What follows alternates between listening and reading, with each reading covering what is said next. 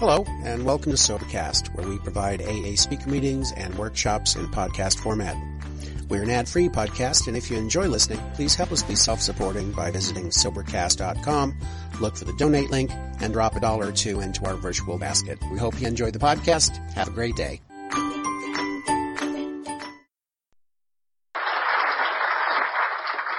Good morning. My name is Claire and I'm an alcoholic.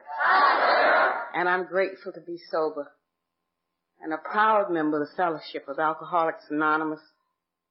And I'd like to thank the committee for this privilege because it's always a privilege to be asked to go anywhere to share my experience, strength, and hope. For me, it's a celebration of life because I'm one of the ones that should be dead from this disease. And I want to thank all of you for your hospitality and your, as I look in this room and, and, the, and the beautiful smiles, and I feel that high energy of love. We, I have found in Alcoholics Anonymous, it's called unconditional love. And wherever I go today, I, I fit. That was not always the case for me. Uh, um, I don't know what happened uh, in Los Angeles almost 16 years ago when I had drank my way to the ghetto. When I lived in a little ghetto house with two children and sick of living and scared to die.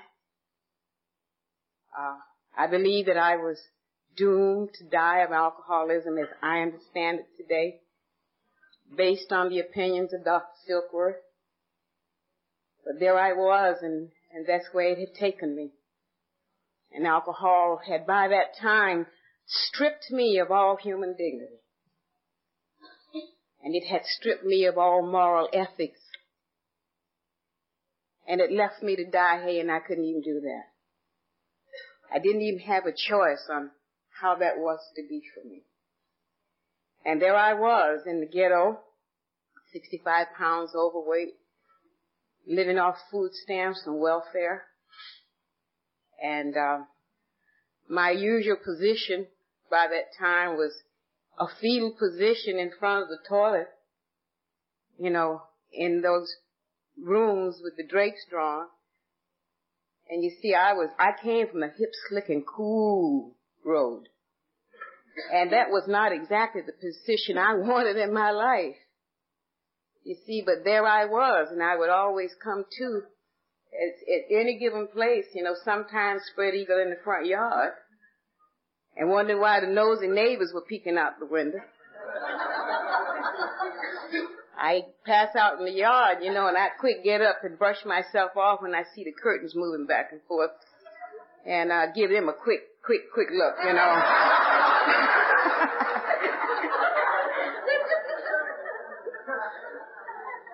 and then I'd brush the dew off me and try and try to get up those stairs. Reminds me of a story I'm hearing around Los Angeles that I, that I just love. This minister said to the congregation, does anybody in here know where God is? And this little nine-year-old boy raised his hand and said, I know, preacher. He said, how do you know? He said, cause every night my daddy comes home drunk. He comes up the steps and goes to the living room, goes down the hall, goes into the bathroom, gets on his knees in front of the toilet bowl. And I hear him in there saying, oh God.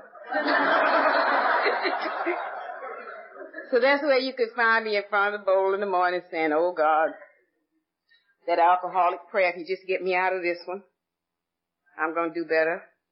And then I make a few deals. Cause when you come from the street, in the fast lane, you learn how to survive by making deals.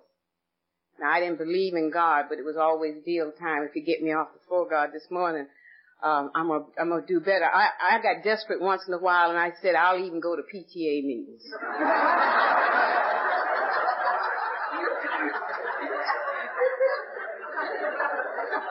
I'm almost 16 years sober. I haven't been to a PTA meeting yet.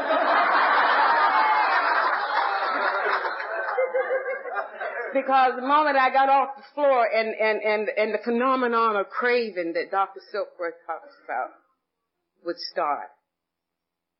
And I had to do something about the craving. The physical allergy coupled with the obsession of the mind. And see, I'd stand up and try to pull myself together and put on those tight jeans and I lived three doors from the liquor store.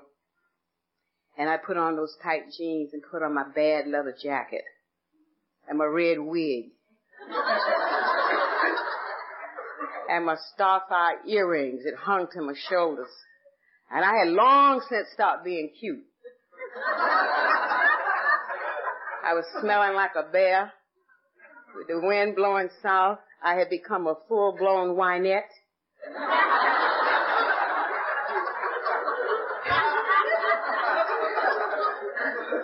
and cute meant you had to wear heels, so I'd given those up. And I had a pair of gold fuzzy house slippers. Now they'll get you there with the walk a little softer. and I, and you know, I, I would, uh, get that 59 cent because by that time when chapter 3 talks about us switching to natural wines, I, I didn't switch to a natural wine. I switched to Ripple. and that's not one of your natural wines. I think they age at about three hours. And I managed to be standing in front of some clerk at six o'clock in the morning feeling that feeling of pitiful, incomprehensible demoralization. And, uh, playing those games of life. And I shuffle on down the street, you know, with that 59 cent. Now every time I talk about that, there's a, there's a feeling inside of me of shame. Because when I read the chapter to uh, Bill W. when he talked about what he had to do because of his disease and how he had to steal the money from his wife's purse and her meager earnings. And how many times did I take the money from my kids that my family and their grandparents would give them and and I'd always make the promise I couldn't keep that I was gonna pay them back. And I feel that shame walking down there with that 59 cent. And not knowing how I ever got to that place in my life. But you see, I, I had to have that drink. So I had to go stand in front of that door and wait for the man to come. Because I'd so often beat them there. Because I couldn't stand pain of just breathing in and out. And I'd watch the Los Angeles Times truck drop off the papers and the Wonder Bread man come and drop off bread and I'd be standing there cool in complete denial. And when, it, when I was new at Alcoholics Anonymous and I heard new words that came down, you know, in the vocabulary, in the English language that I hadn't heard words like denial and, and, uh, honesty and ego. I thought they talked about denial as denial was a river in Africa. I didn't know it, you know.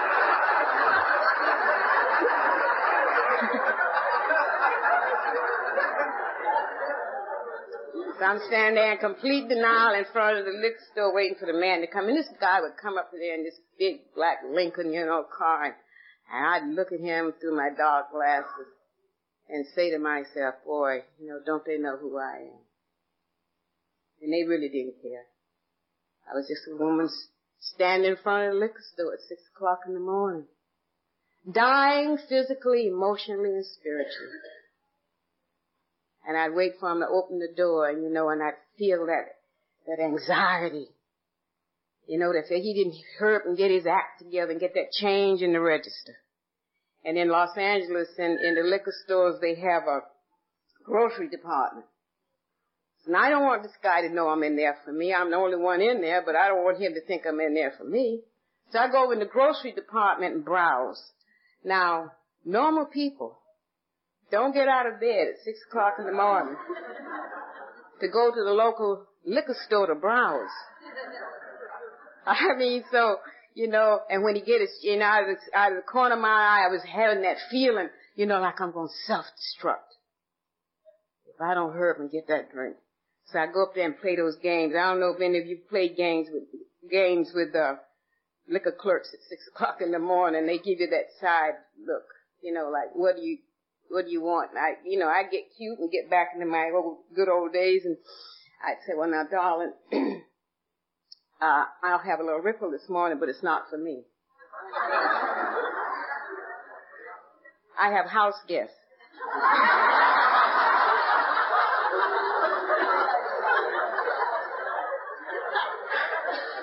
Honey, I hadn't had a guest in my house for a couple of years. I had been 86 out of the streets, you know? And he'd say, yeah, yeah. And shove it in that paper bag and wrap the top of the bag around the bottle. And he'd hand it to me and I could feel that rush. I just need to get out of his sight, get past that plate glass window and lean on that building at that hour of the morning in the darkness, you know, and unscrew the top and take a hit off that wine and say to myself, and I'm not going to drink any more today. And I'd make that promise and I could never keep that promise because I'd shuffle on back to that little house and sit in that overstuffed chair and I'd drink and think, I'm going to tell you, there's nothing more pitiful in the world than an alcoholic sitting in the overstuffed chair drinking and thinking. and stare out the window and um listening and listen to my my two children who were about eight and ten at the time getting up and, and, and trying to get themselves ready for school. And I'd sit there and feel that failure, you know, in every area of my life that I couldn't get out that chair and go participate in their lives. And I'd make some more promises. You know, it's gonna get better tomorrow. And I'd sit there and in the, in, and, um, and I, and I would stare out that window and I guess I felt like the man who said, I had a dream last night. That life was passing me by and I wasn't in it. And I look out that window and reminisce about the good old days and and being in the fast lane and all the opportunities I had had and how I took a drink one night and the drink took me and then I gave it the power for the next 27 years to bring me to that place. And in the summertime in Los Angeles, you know, it, it's really hot and, and I used to try to doctor up that ripple. And I'd take a slice of lemon and a slice of orange and put it in a glass and a, in a, a little cherry and make a cocktail out of that stuff. And after two hits off of that, then I pass out. And when I come to, you know, fruit flies would be flying over my drink.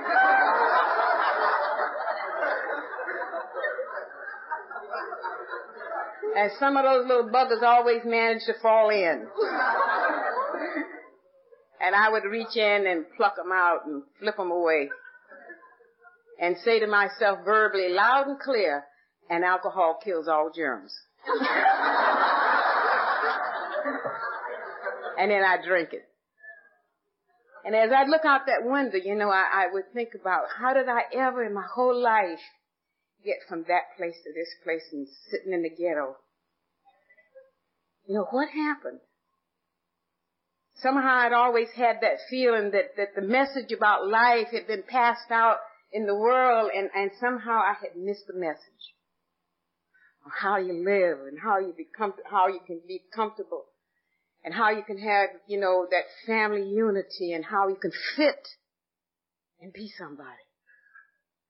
I, um, sit and look out that window. Remember, you know, I, I was born and raised in Atlanta, Georgia. And uh, my parents were not alcoholic. My father was a full-blooded Cherokee Indian who was born on a reservation in North Carolina who migrated to Atlanta at about age 21 years old, who couldn't read or write, who taught himself uh, to read and write by reading the Bible, my family were very strong, tight-lipped, hard-nosed, no-nonsense Baptists. And uh, I'm the youngest of the seven children, and I'm the alcoholic. And I believe I was born feeling restless, irritable, and discontented with life. And uh, my father was uh, very talented. He was a creative artist who was very successful and who made a wonderful living for us, and we had all of the outside pleasures of life. and we were taught the rules on how to live. And I missed the message. And I'm learning in Alcoholics Anonymous what they tried to tell me then, but I didn't want to listen. Um, I um, would sit there at, at that big table in that house and listen to him talk about being self-sufficient. And hear him talk about being counted in the community and how you how you could be successful. And they uh, even at, at the early age of five, when they pushed me out of that house and in that out of that environment into the real world, you know, into the first grade, I'm one of the ones that could have used a drink in the first grade.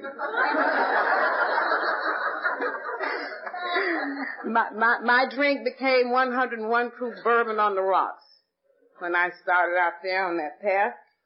And a little bourbon on the rocks in the first grade would have been wonderful. Just to get me to the second grade. and I can remember, you know, that, that fear. My life was always motivated by fear. Self-centered fear. And I can remember being in the first grade and, and, and, and just terrified of, of those other kids and I didn't know how to interact with people. And we, I, my family was wonderful, and they gave me all those other things. But there was something about our communication at a level of not knowing how to touch each other or embrace, and, and, and it was just very cold, shut down. And just do as I say, do it. Children to be seen and not heard. And um, in that first grade, I remember I also was born with a bad attitude, and um, and I remember being in the first grade and, and the teacher saying things to the to the children like teachers would say to children, you know, as they try to teach us. And, and I can remember the teacher was always picking on me. I was always a victim. And uh and the teacher would say those simple things that they say, like Clara spelled cat.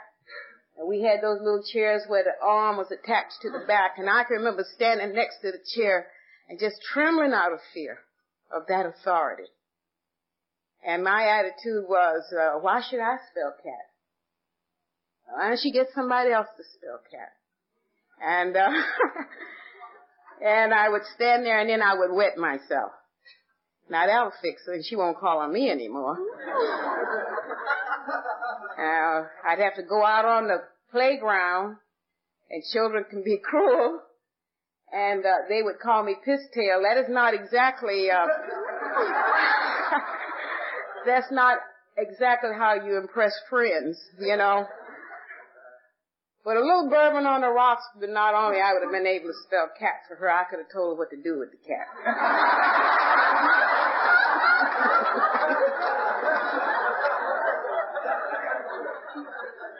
and it got worse. From that, from the first grade on, I, my first addiction was loneliness and isolation in school. I was not a good student. Uh, I didn't know how, I didn't know how, how to interact with people. Um, my feelings about myself were always the same as, long, as far back as I could remember. Lack of self-worth, low self-esteem, and I always felt inadequate. It didn't matter how good I looked on the inside, you know, on the outside, you know, the inside always felt that way. Uh, I remember that in high school, uh, you know, I, I just isolated and stayed alone, but I, I had some talent uh, it, that made up for my, my inability be a good student. And, um, and it was art. So I drew and I painted and I was alone a lot, a loner. And then my art teacher suggested that I apply for a scholarship to one of the finest art schools in the country in Boston, Massachusetts, and I got that scholarship. And I can remember the anger as I sat on that train because you see, I'd had a lot of trouble in Atlanta because I, I never could adjust to the system. And I never could adjust to any authority and I didn't want people telling me what I could do and where I could go and where I could sit. So I was always in trouble and I was always getting thrown out you know, of, of, those places. And I was get, I was in, had a lot of trouble in school for the same reasons. And so when I sat on that train and I had no friends who came to see me off, I can remember my attitude as I sat on the train when my family came and, and, and gave me all that outside stuff that made me look good. To go away on this new adventure in life. And when the train pulled out, I felt, you know, I felt abandoned by the people I thought that should have come and, and I gave them the finger as the train rolled off. And, and I said to myself, and I'm never coming back to Atlanta as long as I live. And I was glad because I wasn't going to have to go to that Baptist church anymore.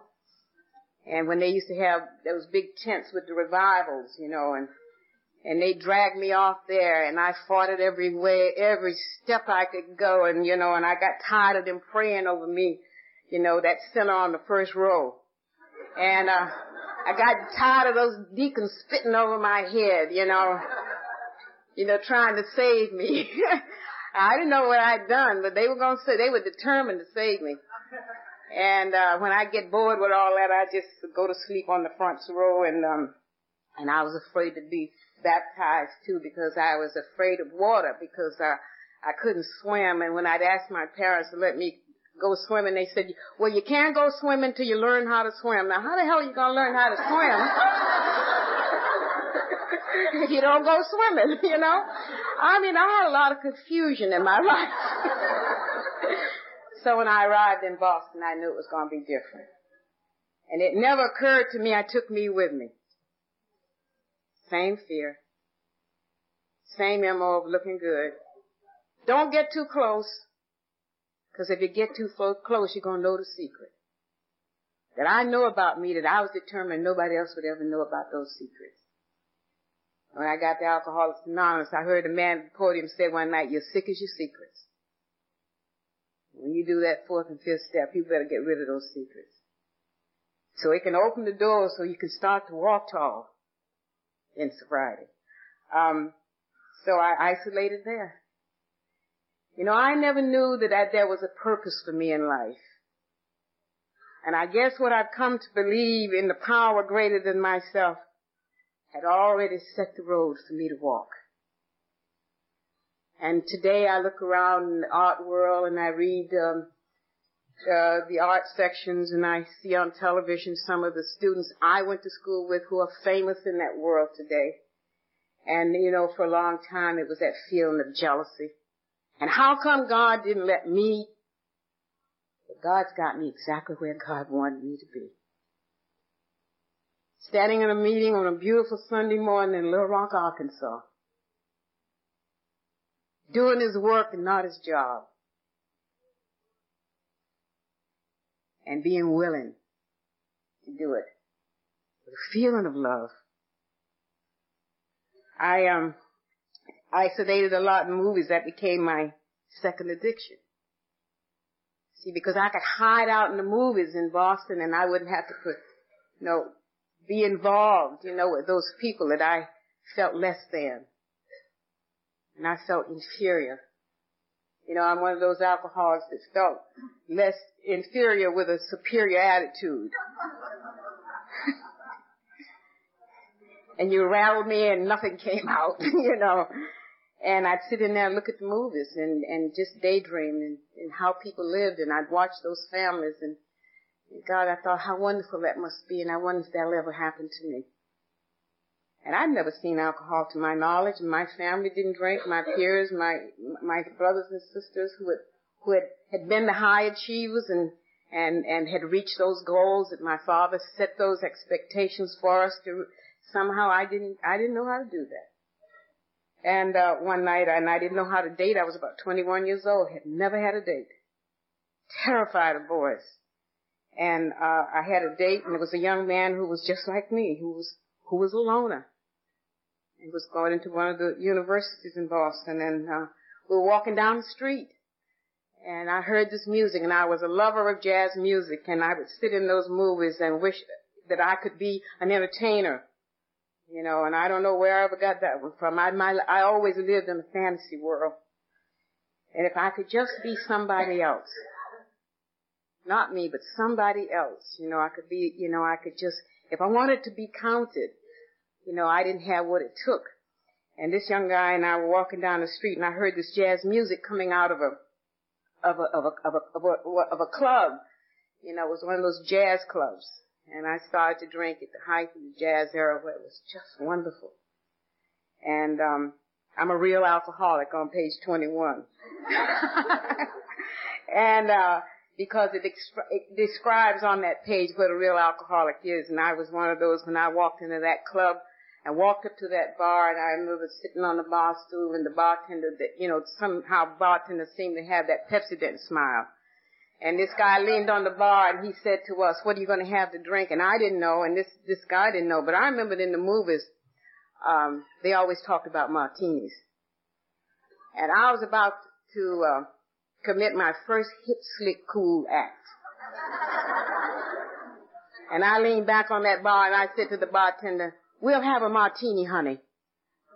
And make it dry. I had no idea what I was ordering.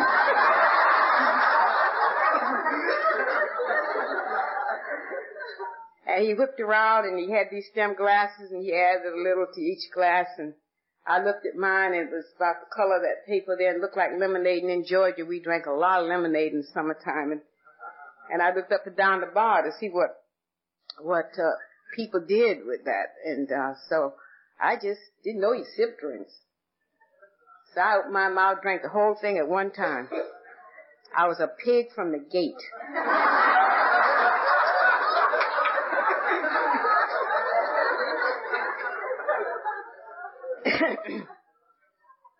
and all of a sudden, you know that feeling that, that, that Dr. Silkworth talks about. That feeling, that, that drink took me.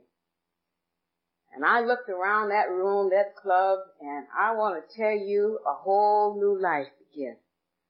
You know, my whole world opened up and I remembered feeling good for the first time in my life. I didn't feel afraid.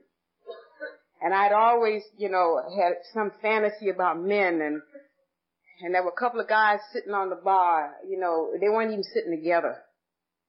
And I had always wanted to know what it would be like if I went down there and kissed one of them.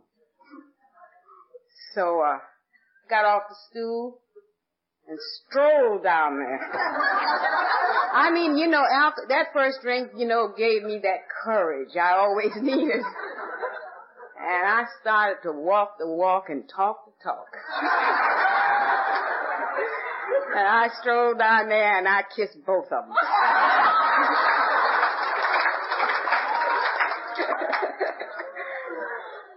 and I was to do a lot of strolling from that point on. because you see, that first ring started me uh, to make some decisions about my life. I like to think of it as I came to a crossroad. And it seemed to me that every crossroad I came to from that point on was, I chose the road that was self-destructive. And you see, cause I like that feeling of living on the edge. And I walked out there and I made my some decisions right away that I didn't want that art career. You see, I wanted to get out there and I would show them. I would show that family I didn't have to do it that way that all I needed was money, property, and prestige and power. And I would get it an easier, softer way.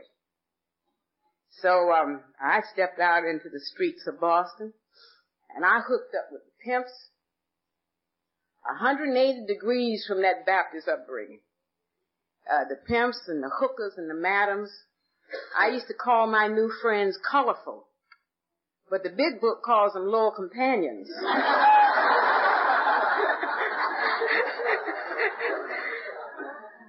And I was out there so long, you know, I became one of them. I became one of those loyal companions. Because I got trapped in the mire of alcoholism. And I couldn't get out. Um, I got married, had a little, a little son, and I didn't know what to do about that. I didn't know the role to play there. Because my love, what love did I, you know, was just a word. You see, and I thought love was something you bought. And I bought a lot of it. You know, I uh, bought all the love that I could afford. With the fair weather friends that Bill W. talked about in his story. And he too loved those, those jazz clubs in New York City. And so I started playing those games of life and and running those streets in Boston and and New York and Harlem. You see, you know, by the, you know, and not, not only learning to walk the walk and talk the talk, you know, that, that walk for me near the end became a dance of death. And I did the dance with a glass in my hand, trying to find some balance on how to straighten up, you know, and, uh, and it got worse. And I, I had that little son and I pushed him off on his grandparents to raise him because I didn't know how. Chronologically in the bottom, body of a woman, you know, with the emotions of a five-year-old who was always looking for some human power to take care of me and to save me and make it all right. To make the journey of living all right, you see, because I didn't know how to do it. Because for me, life was just a bowl of cherries while I did the dance. I um felt guilty about that. And I take another drink. Whenever I had to deal with my my feelings, I just take another drink and think about it. And say, well, you know, who's gonna know a hundred years from today? You know, I could always justify my behavior, but the pain of guilt was always there and I could never drink it away. Thank God for the program of Alcoholics Anonymous, the 12 steps of recovery, and honoring the traditions and its spiritual principles. You see, I, in the eighth and ninth step, I was able to make amends to that son and the other two that we had after we moved to California. I, um, kept hanging out in the streets. And I didn't know, except to a lot of inventories, when the book says Selfishness and self-centeredness, we think, is the root of our troubles. We alcoholics are driven by a hundred forms of fear. Self-delusion, self, self-seeking, and self-pity. And I was one of those that sat on those bars walking that walk and talking that talk with the best that money could buy, and I was a poor me. Pour me, pour me, pour me a drink. and I'll think about it. And uh, I got out there and uh, I kept looking and my ex-husband tra- traveled a, a lot in the, in the family business and and I had free run of the streets. And I was always looking for Mr. Wonderful.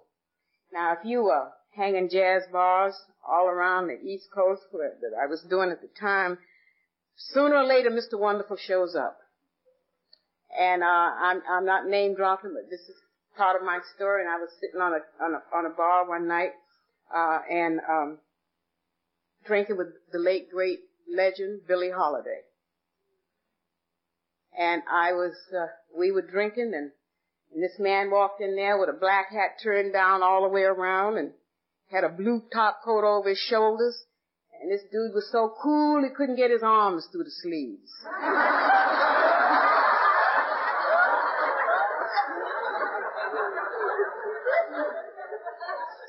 he had two guys behind him that looked like clones. and they were just, just like him. And, um, he re- he looked at me and he winked, you know, and he reached in his pocket and he pulled out ten one hundred dollar bills and he spread it on the bar like a deck of cards and he said to me, spend it. Then I knew that God had answered my prayer.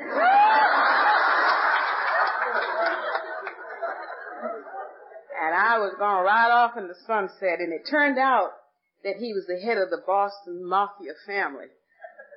And when the second step says that we will be restored to sanity, you see, I didn't know that I was about to step off on, a, an incredible ride. And now I had a limousine to ride in with bodyguards. And that they'd drive up in front of my apartment and ring that bell and I'd stroll out of there, you know, and and I was already insane.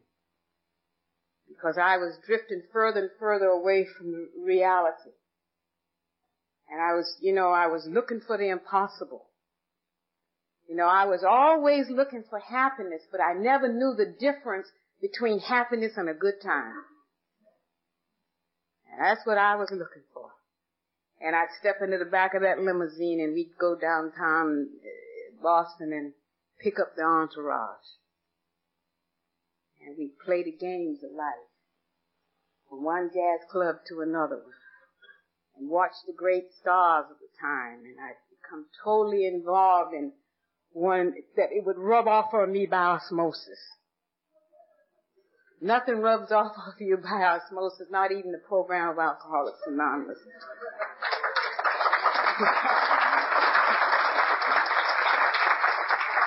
you gotta work for it. And it tells me in the promises as I work for it, the promises will come true because God is doing for me what I could never do for myself. And um, it seems to me in my moments of madness sometimes, and we'd get in that, that limousine and, and drive to New York just to have a drink. And in my moment of madness, it seems that the God I've come to believe in would try to get my attention. And I was so involved in my alcoholism, you see, I couldn't see for looking.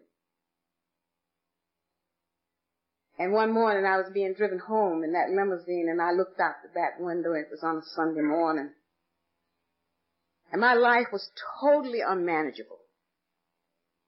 And as I looked out that window, it seems to me that a voice must have said to me, something's wrong with your life. Because as I looked out that window and saw young families with their children going somewhere, apparently to church, and I had made a commitment when I sat on that train going east that I would never put my foot in the church again. Because that certainly hadn't been the answer. And I looked out that window and, and, and I saw these little, little kids all dressed up and I thought about my little son who was about 10 years old and, and I had never had that experience with him. And I'm sure people were going to, to, to church or synagogues or some place to enhance their spiritual growth.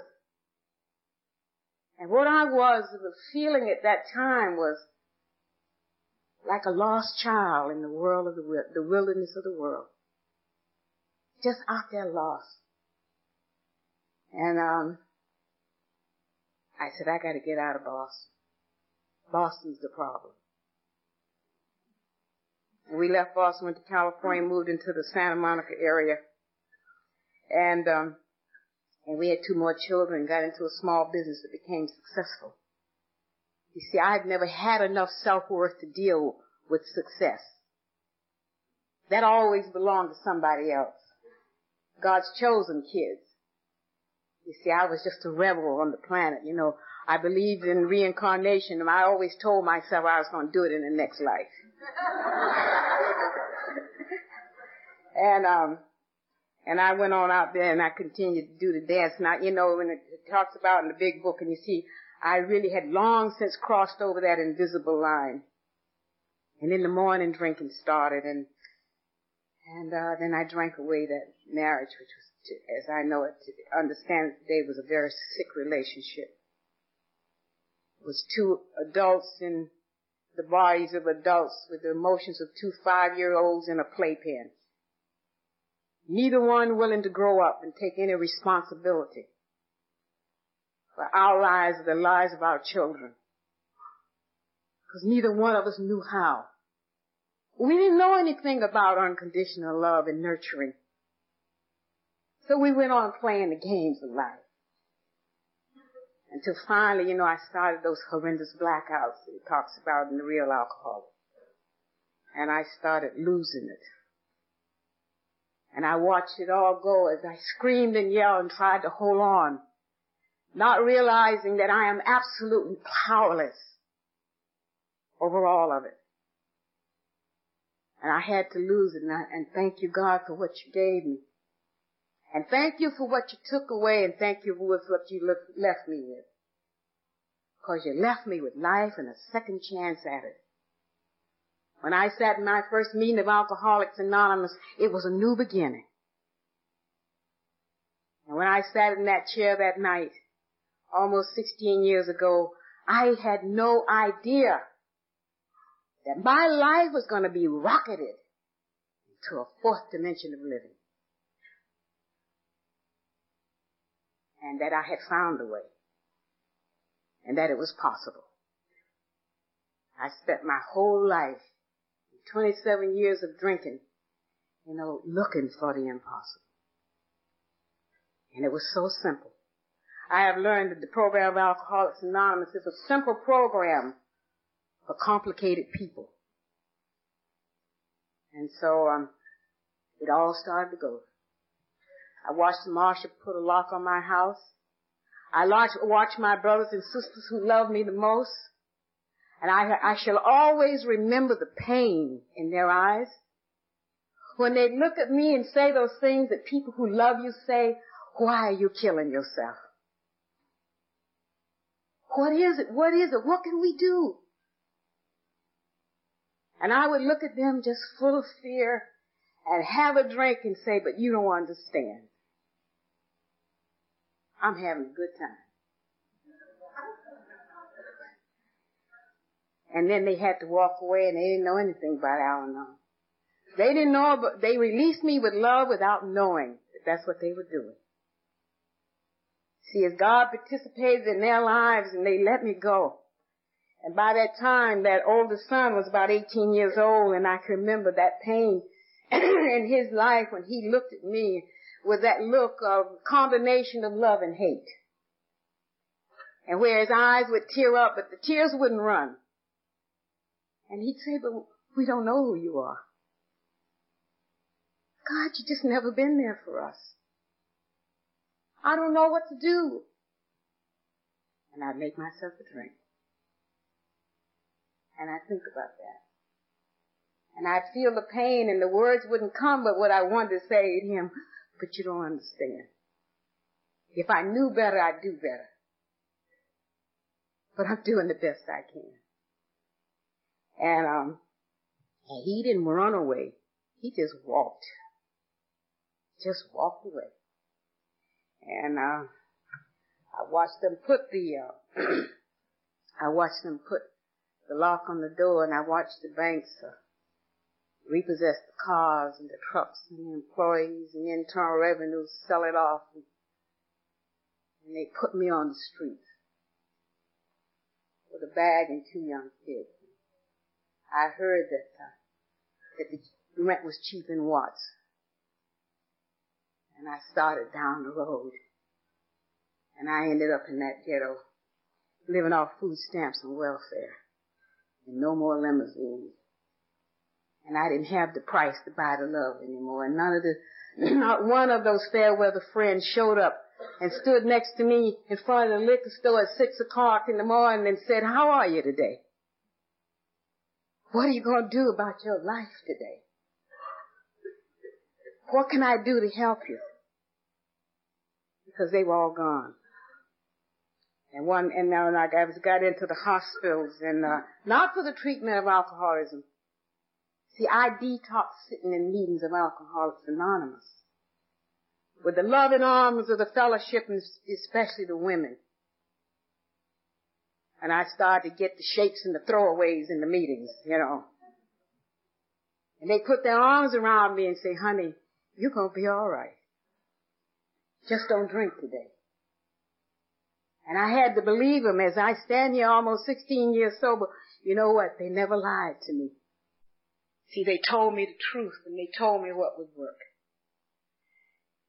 And, uh, I started ending up in those hospitals like County, Los Angeles County General and getting stitched up for behavior under the influence and blackouts and nervous interns doing a little needlework. And then I ended up in Daniel Freeman Hospital in Inglewood one Sunday morning. It seems to me that Sunday mornings were always the mornings that I would be in those places. And I remember uh, coming to, and in this, it's, it's a Catholic hospital. And when I came, you know, I'd been beaten unconscious. And when I opened my eyes, you know, you hear all that noise in those places where people who are dedicated to saving your life, man, when you don't want your life saved. And you know, I had wanted to commit suicide and I'm glad I couldn't do that. Because I have learned that committing suicide is a final solution to temporary problems. And um I stood up, you know, in front of those places, you know, and all those problems of the world were on my shoulders, and I couldn't do anything about it. But I lay there in that hospital with the police at the foot of the bed, And, uh, and these two nuns, it was an older nun and a young nun and, and I wouldn't cooperate. I'd learned from an Indian father, you don't tell the secrets. They'll use it against you. Don't, don't you ever tell them. And I hung out with the mafia for a number of years and they said, you better not tell the secrets. and, uh, I told, I told the police to buzz off and that older nun who was a lady about 60 some years old and I remember she turned on her heels and she stormed out of that room because I wouldn't cooperate. But that young nun, and I didn't want anything to do with God's kids, you know, I mean, she was about 23 years old and she leaned over me and she looked down at my face and I can remember her eyes were so blue, and her gray habit on and the, that white part of her face, the habit around her head and she looked at me and she said, how did you ever let your life get into such a state? And my attitude was, what does she know? Young nun, what, what does she know about what goes on out there in that world? What does she know about the battles you have to, just to stay alive? And, um, I looked up at her, but the question stood in my mind, and I guess it was one more time God trying to get my attention.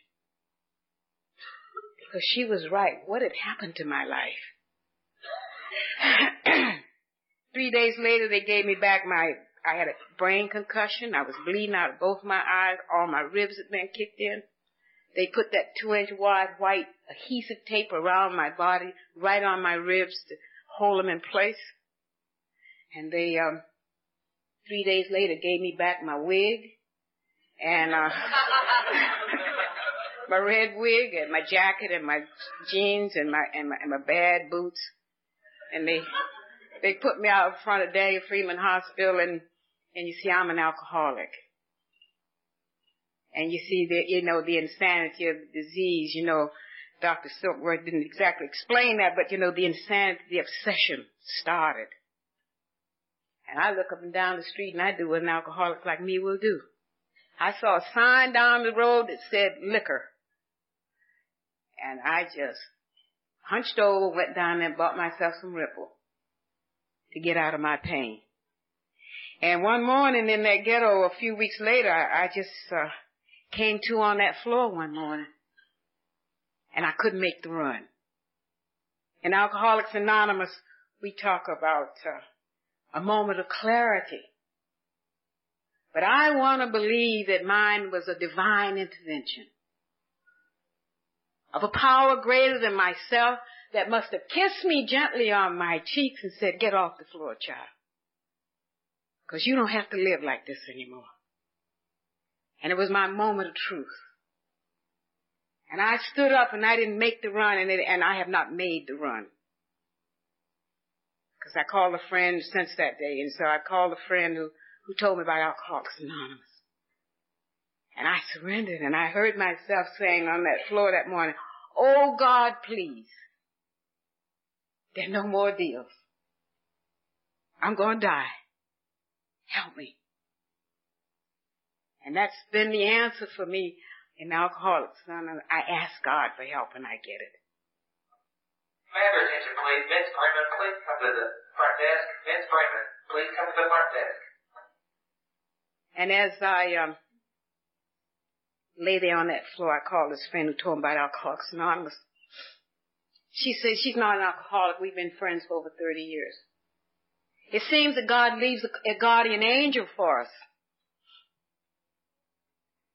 to stay close. And we all have our angels who help us stay on the right track. And this lady told me about Alcoholics Anonymous. I called that morning, man said, good morning, it's Alcoholics Anonymous. May I help you? And I said, man, my name is Clara and I can't stop drinking and the secret was finally out. What a relief, you know, just admitting that I couldn't do it anymore. And he said, welcome to Alcoholics Anonymous and we don't drink here one day at a time and don't drink today. And what I heard was from him, a stranger on the phone early in the morning, uh, when my usual business, I was going about my business was getting dressed. And he said, don't drink. And so I um didn't drink that morning. I called my brother and I said he was the last one who would come and, and help me with those kids and give me a little side money, you know, to to help feed them and and I said I said to him, I said, you know, I I think I found some hope. There hadn't been any hope in my life. I guess it was the kind of hope that Bill W. has in his story. And when I read his stories, it's just for identification, you know, I listen, I, I read it for similarities, not the differences. And I also find in his chapter that he gone as far, you know, as we go and, and there was hope in recovery. And, and so I, um, so that I, I, uh, I, I, that morning I, I didn't drink. And I didn't know about detoxing. I remember trying to get myself together and, and I, went, I opened the closet door and what to wear. See, looking good almost killed me out there. And I had, you know, here I was, 65 pounds overweight, and I had one dress, and I'm standing in the door trying to figure what to wear. A red velvet dress with wine stains on it.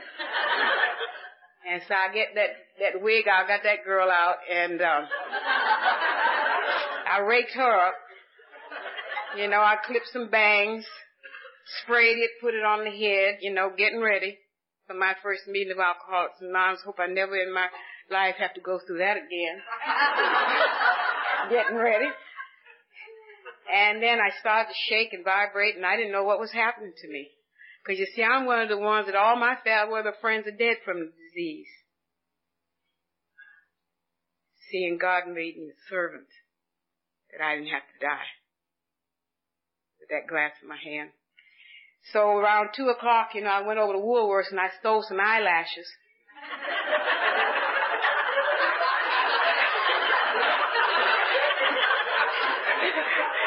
For my first meeting.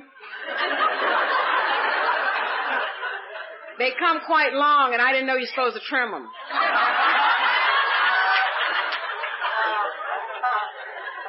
So, you know, I'd learned to be a thief out there in those streets. If it wasn't nailed down, honey, it was mine. and so I took those eyelashes, put them under that jacket, and I beat it back to that house and around, you know, my brother had come, he left the car. I remember he, he had tears in his eyes and he hugged me and I, he said, I hope this is going to work for you.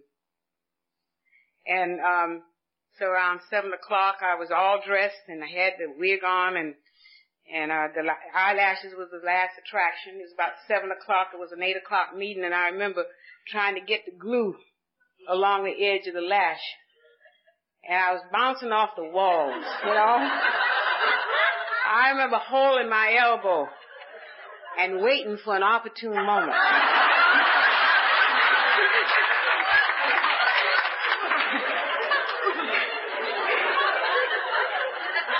Slammed the lash in. and one end struck up here, and one was down here. And with my ego, I leaned in the mirror and I said, you're looking good.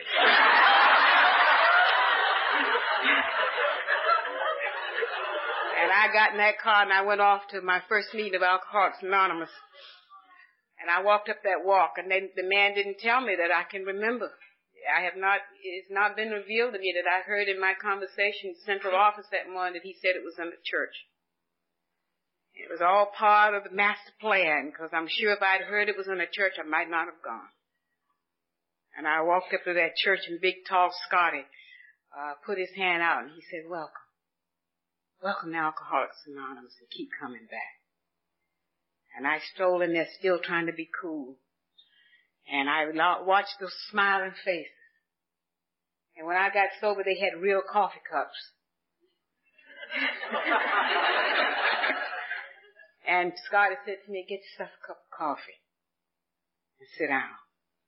And uh, I was just so nervous and shaking so bad, the coffee was uh, slopping over the sides, and I didn't want you people to see me nervous. So I put it down on the table and I put my hands in my pockets and I strolled around the meeting and, and I waited for the meeting to start. But when I sat in that chair, I'm, I'm sure my name was etched on it. And it was waiting for me. I had paid the price. Sit there. And as I, I they started the meeting, I, I was sitting there thinking about uh, growing up in Atlanta and how I tuned out all that religious training and thinking and school of thought. And I sat there, but I remembered, you know, singing in the junior choir in Union Baptist Church. And we used to sing a song that the slaves used to sing. And the words went like, sit down, child, you must be tired. And rest a while. And if you're new on this journey of sobriety this morning, I hope you'll just sit down and rest a while. You don't have to do the dance. The moment of truth has come. And you're in the loving arms of the Fellowship of Alcoholics Anonymous, where we pass on the message of love. And we tell each other it works. And we are examples that the program works. And so I um,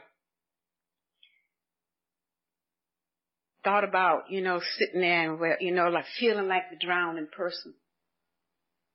You know, they say when you drown, as you go down the last time, your whole life flashed before you. And I took a quick look at my life and I had drank away the best years of my life. And I had nothing to show for it. But that I was dying physically, emotionally, and spiritually. And I knew I was in the right place because for the first time in my whole life, I felt safe. I am always safe in a meeting of Alcoholics Anonymous. Because I can feel the energy of love. And we reach out because alcohol doesn't care who you are. You see, you know, it will continue to strip you of everything that life means. And uh, the lady behind me, they started the meeting. They asked for the hands of the newcomers, and I didn't know I was a newcomer. See, I didn't know the language in Alcoholics Anonymous, but what I have learned that the language is the language of the heart. And um, they asked for the hands of the newcomer. I didn't raise my hand. I didn't know I was a newcomer. The lady behind me touched me on my shoulder, said, "Raise your hands, honey. You're a newcomer." And that lady became my, she appointed herself my sponsor. and she's still my sponsor today. And, um, and she said, now here's my number. Now you go home and you call me. And I'll tell you what Alcoholics Anonymous is all about. And I got in my brother's car and I went back to the ghetto. And I called this lady and she started to tell me about Alcoholics Anonymous that it's a fellowship of men and women who share their experience, strength, and hope with each other. And she said, don't you drink today, honey. And I was not employable when I got sober. I had no real skills. Because the lifestyle I had led, you don't have to have many skills for that, you know. And, um, I, I didn't know how to get a job and I didn't know about job ethics and I didn't know anything. I had an art background. And, uh, and a street background. And uh, I didn't know anything about that. So uh, I, I didn't work my first six months. And my sponsor finally said to me, you get a job and I don't care how you get it as long as it's honest. And stop whining. I whined my first two years. I remember once I was, you know, I just wasn't aware that I was doing that. You know, it was poor me, you know, poor me sober, but I was in a meeting and I was whining and I remember this guy came up to me after the meeting after I'd taken up my three minutes and everybody else's and, and he said to me, Clara, come down off the cross. he said, we need the wood.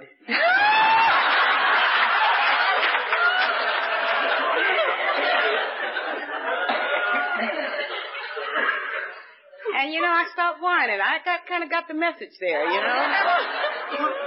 and they told me to get into service. And when I got my first job was a waitress, and uh, you know, you can't believe, you know, when when when about the ego that I had to be stripped. That ego. You know, I had to. It had it had to bring me to my knees. So, and I um got a job as a waitress, and I hated that job. I was a terrible waitress You know, I just bitched and whined and carried on and I go home every night and call my sponsor. I went to 12 meetings, uh, 14 meetings a week and, and uh, I put the food out for those kids because I had become active in their lives, in their lives. And I was out of the bed in the morning I fixed breakfast for them and I didn't have to sit in that chair and listen to them do it. I was participating. And, um, so I, uh, I got this job and, and I'd take three buses when I was used to riding in limousines. You know, I'd get to the second bus stop and there was a pay station. I called my sponsor and I said, I can't make it today. She said, yes, you can, honey. Just don't drink and hang up. I get back on the bus and I get there and by the time, you know, I begin to feel some feelings of self-worth because I began to show up and be counted. And that's how I did it. And uh, finally, um, at the end of my second year working as a waitress, my sponsor made me keep that job for two years. She said, honey, you're very sick. And uh, you need, you need to learn how to interact with people. Get that rage out of the way and, and deal with your anger. And, uh, and I did, and by the end of the second year, I, I went back into that business. I drank away. What I am in is property management and, uh, commercial maintenance. And what I do in Los Angeles today, I'm not only employable, I employ 12 people today. And I don't stand in front of liquor stores at six o'clock in the morning waiting, wetting myself and I show up and I participate in life. And, and what I do is I have contracts to the rich and the famous in Beverly Hills, the movie stars. And that's what I do. And I don't lie and I don't cheat. And I try to practice the spiritual principles of the program of alcoholics in my life every day. The third and eleventh step. I turn my will and my life over to care of God and I suit up and I show up. And I do what I've been taught to do here. And I, they told me to get in the steps. I made those amends to those kids and I them together when I was two years sober. I stayed sober my first year, not because of the big book of Alcoholics Anonymous, where, which is the basic text of this program, where all the answers are, where the message is. I'm just the messenger to tell you this works from my experience through you. And I, um, you know, after about in the in between the second and the third year, you see, I got started to get well. And you know, I started to hear the music. And I started to look at the outside again and I bought this house and now I got this big car. And you know, I forgot about the pain of standing in front of the liquor stores and waking up with strangers. The one thing I've learned sober and Alcoholics Anonymous is that pain has no memory. It has no memory. It forgets. And the insanity of my disease and and the committee would tell me, you can do it this time. You're different. I'm in service and told service the program of Alcoholics Anonymous through God's grace and I go to the institutions, prisons and hospitals up and down California and outside of that straight state, you know, and I, I hear them, I hear the Yets talking about the Yets. And how the book tells me, you know, you know, that the insanity will return. And when it returns, you see, I have no mental defense against that first drink. And I have to be on guard by staying close to the power greater than myself that I love to call God today. And so, um, I, I started getting well and, and, uh, and I started ducking meetings and lying to my sponsor and, and, uh, I, I started getting into a lot of trouble and, and, uh, and the, the, addictions, other addictions started. I remember by the time I was three years sober, I was addicted to peanut butter. you know, I you can I can just change my my addictions and, and, and emotions to different things. You know, that'll fix it. I can remember leaving meetings, you know, and I'd put back on the leather jacket and the dark glasses, and shop in the supermarkets in front of the peanut butter shelf.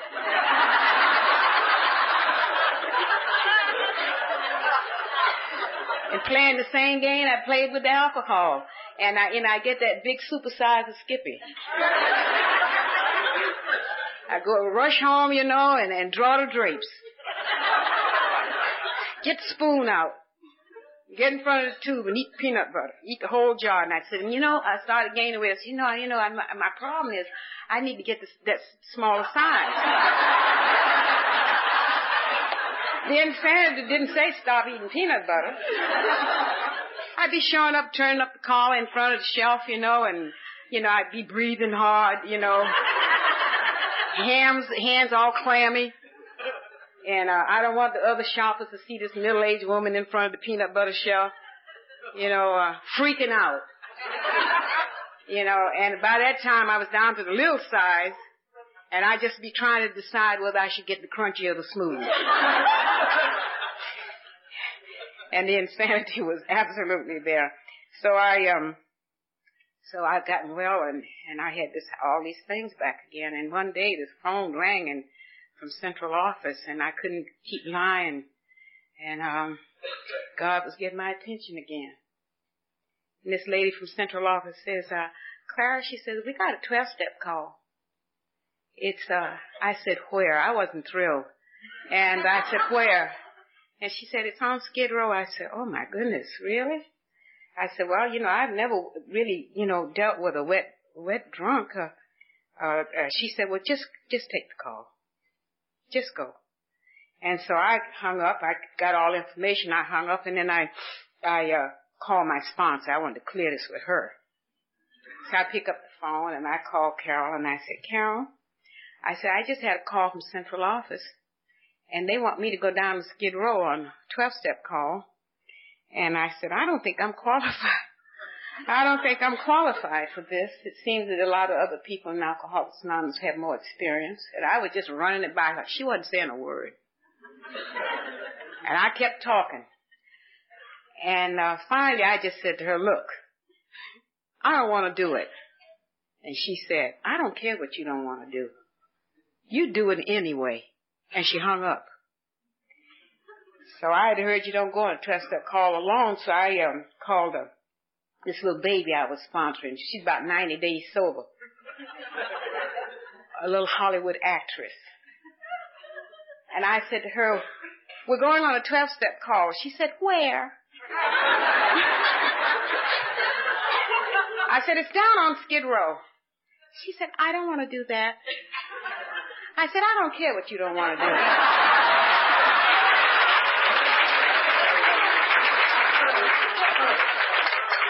And we get in my car and we go down the Skid Row and we go into this uh, hotel. It was not part of the Hilton chain, I assure you. and we walk in there and and they were playing. They had those big transistor radios and they and they were dancing and doing that get down music and and I asked the clerk. There's a little red arrow along the wall to a bell and and uh, and I, I and I rang the bell and the clerk opened up that little slot and he said yes. I said, do you have a young lady in here named Dorothy? And he said, oh yeah, she's up on the third floor and we get on this elevator with beer cans and wine bottles and urine on the elevator floor and we pulled up our pants our cuffs wouldn't get in it and we get up to the third floor and, and we walk over three alcoholics that were passed out in, in the hall there and, and, and, and the clerk had said, we don't have any numbers in this hotel, but she's at the end of the hall. And I knock on the door and, and I heard a little voice say, come in and I, I stepped into another world. Got to see the roots of the disease and the yets. Young woman about 23 years old was on that floor in a fetal position. And wine bottles all around her and, it, and, and the stench was unbearable. And water bugs were so thick they crunched as we walked. And I looked down and I said, oh, but by the grace of God. I'd had my skid row, but nobody saw me down there. And it was another moment of truth, and I guess God was saying, get busy. Get busy. And for the first time in my whole life, I had a feeling and an experience of inner love for another human being. And as I say every morning on my knees, God, tell me, how can I be of service today? How can I make the difference in somebody's life? And we got her up and we cleaned her up and and she lost all her body functions. And, and I called the central office and I said, what do we do with her? And they told us where, where to take her. We took her into a little all, all night diner on Skid Row. And as a result of that 12 step call, I have been active on Skid Row every Saturday morning for 12 years. And you see, I see that. I see. And I see the yets. And I see the roots of the disease. And we took in this dine and we started feeding the coffee. She was quite drunken. For the first time I started to talk about what I had learned here. The 12 steps and I said the first step, know, that we're powerless over alcohol and the second part of that first step says in our lives are unmanageable. She could identify with that. Talked about the second step and I said, God would restore us to sanity. She didn't want to hear that. And I got to the third step, I said, the willingness to turn our will and our lives over to the care of God. And she stood up front and she was wriggling back and forth and she said, don't you talk to me about God. And I had a lot of unresolved anger and I reached across and put I reached across and grabbed that little pink sweater we put on her and I pulled her forward. I was gonna punch her out. But the book said having had a spiritual awakening, as a result of the steps, we try to carry the message. Didn't say beat them up if they don't want it.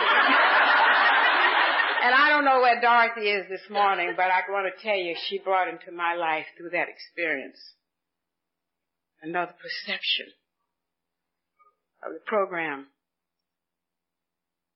and a loving God through service and for that, I, you know, I um, was on another crossroad and another journey.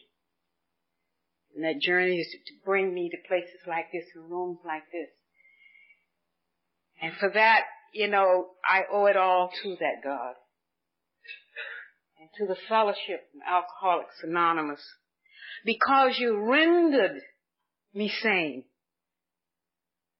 And you rendered me sober through God's grace. And for that, I am eternally grateful. Thank you.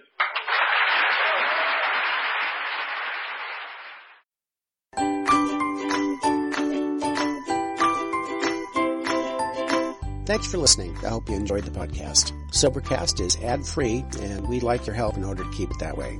So if you'd like to help us be self-supporting by pledging a dollar to a month, visit Sobercast.com and look for the donate links. Thank you very much.